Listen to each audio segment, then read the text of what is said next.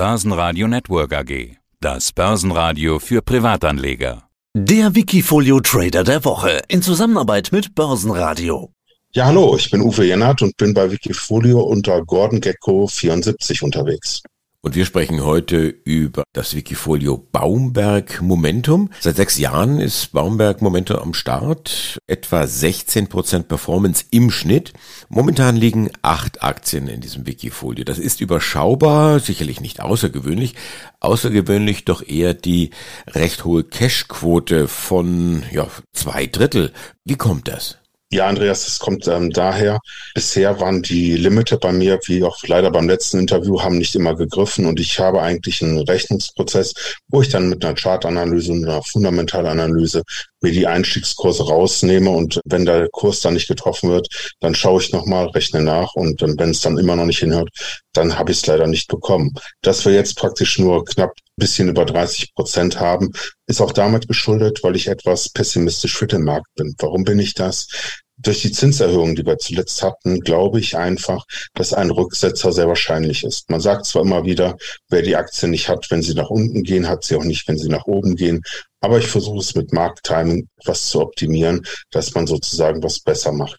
Im Gegensatz zum letzten Mal, da hatte ich nur, glaube ich, roundabout 20 Prozent drin, bin ich jetzt mit knapp 30 Prozent zwar schon näher dran, aber es ist immer noch nicht mein Ziel, dass es so ist. Eigentlich wünschte ich mir immer, dass ich eine Investitionsquote von mindestens 80 Prozent habe.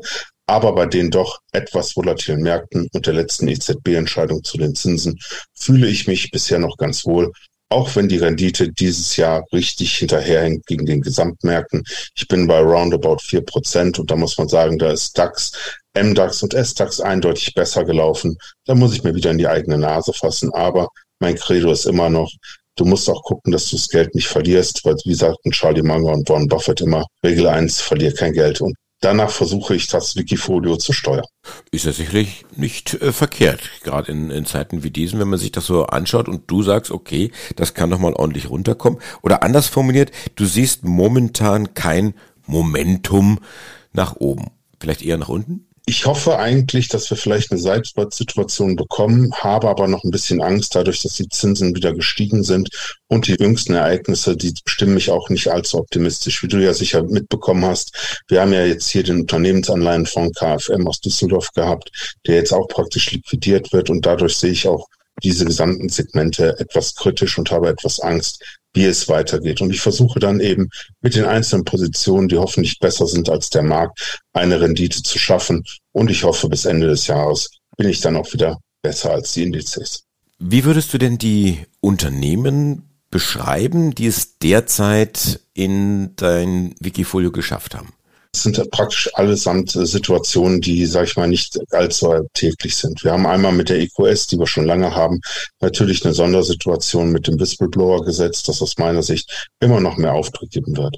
Dann haben wir mit KSB SE ein Unternehmen, was sich sehr langweilig anhört und sehr wahrscheinlich auch langweilig ist, was sehr viel mit Pumpen macht. Das ist auch eine Sache, die ist praktisch Konjunktur naja, nicht so intensiv und ist nicht das Interessanteste. Eine Stahl ist auch eher ein praktisch Nischenplayer, der aus meiner Sicht zu Unrecht noch so weit unten ist, aber nachdem wir es gekauft hatten und ähm, sie sich bei der Solventis auf dem Aktienforum vorgestellt haben, ist es gut nach oben gegangen. Die Indus Holding sehe ich auch als Nischenplayer. Wir haben hier den deutschen Mittelstand vereint und man ist ja gerade dabei, das Depot noch etwas deutlicher zu strukturieren. Und man hat ja auch eine Beteiligung mit Wärmepumpen. Das selber ist leider im Markt noch nicht so angekommen oder die Umsätze sind noch zu schwach dafür. Dann haben wir eine Bijou Brigitte, was aus meiner Sicht eine der besten Aktien in diesem Jahr war. Man sieht immer noch, in Nischen kannst du Geld verdienen. Und um es mal ganz platt zu sagen, die Bijou habe ich auch schon länger drin. Aber es ist immer noch so. Sie läuft. Warum? Wenn ich mir einfach angucke, dazu eine Anekdote. Meine Nachbarin hat eine kleine Tochter, die ist 13. Sie hat ihren ersten Freund. Und was ist passiert? Sie hat zum Geburtstag nicht nur Ohrringe, sie hat eine Kette, sie hat auch noch einen Ring bekommen. Das alles, sage ich mal so, hätte von Cartier der Freund, glaube ich, nicht stemmen können. Aber bei Bijou ist es immer so. Und wenn man sich das anguckt, es ist einfach so eine Sache. Es ist interessant, es ist spannend und diese kleinen Modensachen und dieser Modeschmuck. Erstens, du bist sehr schnell und flexibel. Zweitens, jeder von uns war mal jung und wollte seiner Freundin was schenken. Was gibt es Schöneres, als seiner Freundin zum Beispiel den Ring zu schenken? Ist ja süß, ja. Also und geht auch ans Herz, wenn da zwei Menschen ihre Liebe zueinander entdecken. Und wenn man dann bei Bijou Brigitte eincheckt, die Spezialisten hier für Glitzerschmuck im Taschengeld, Budgetbereich, ja, warum soll man da nicht auch was Gutes dann für die Börse tun? Ist ein Schwergewicht bei dir. Warum hast du denn Henkel rausgenommen? Henkel selber, und da kommen wir wieder sozusagen zu der Sache, hat aus meiner Sicht keine Kraft mehr. Die Marktaussichten bei Henkel sehe ich momentan sehr positiv. Sie haben die Preise erhöht, sie können die Preise auch weitergeben. Aber es hatte den Anschein, wenn ich mir den Chart ansehe, dass die Kraft erstmal nachgelassen hat. Man muss es auch so sehen. Also momentan habe ich aktuell zwölf Limite im Markt drin. Das heißt, wenn ich alles bekomme mit der Eröffnungsposition mit drei Prozent, wäre auch das Wikifolio etwas mehr investiert. Aber auch da gilt immer, achte darauf, der Gewinn liegt auch im Einkauf. Und wenn die Regeln befolgt werden, dann kommen sie auch drin. Aber ich höre ungern Sachen und kaufe diese dann hinterher, weil das macht einfach aus meiner Sicht keinen Sinn und es ist dann wirklich nicht von Vorteil.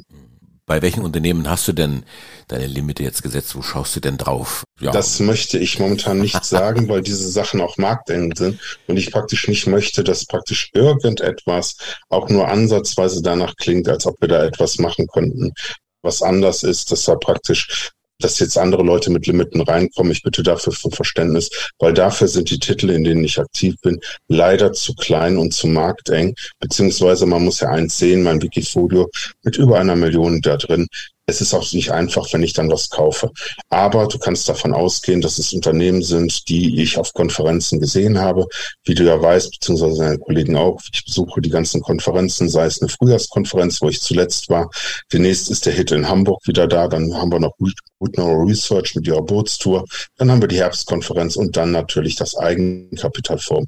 Dazwischendurch ist noch die MKK. Da muss ich dann gucken, wie ich praktisch das alles unter einen Hut kriege, weil morgen, und das ist extrem wichtig, ist auch noch die Hauptversammlung von Bijou Brigitte in Hamburg.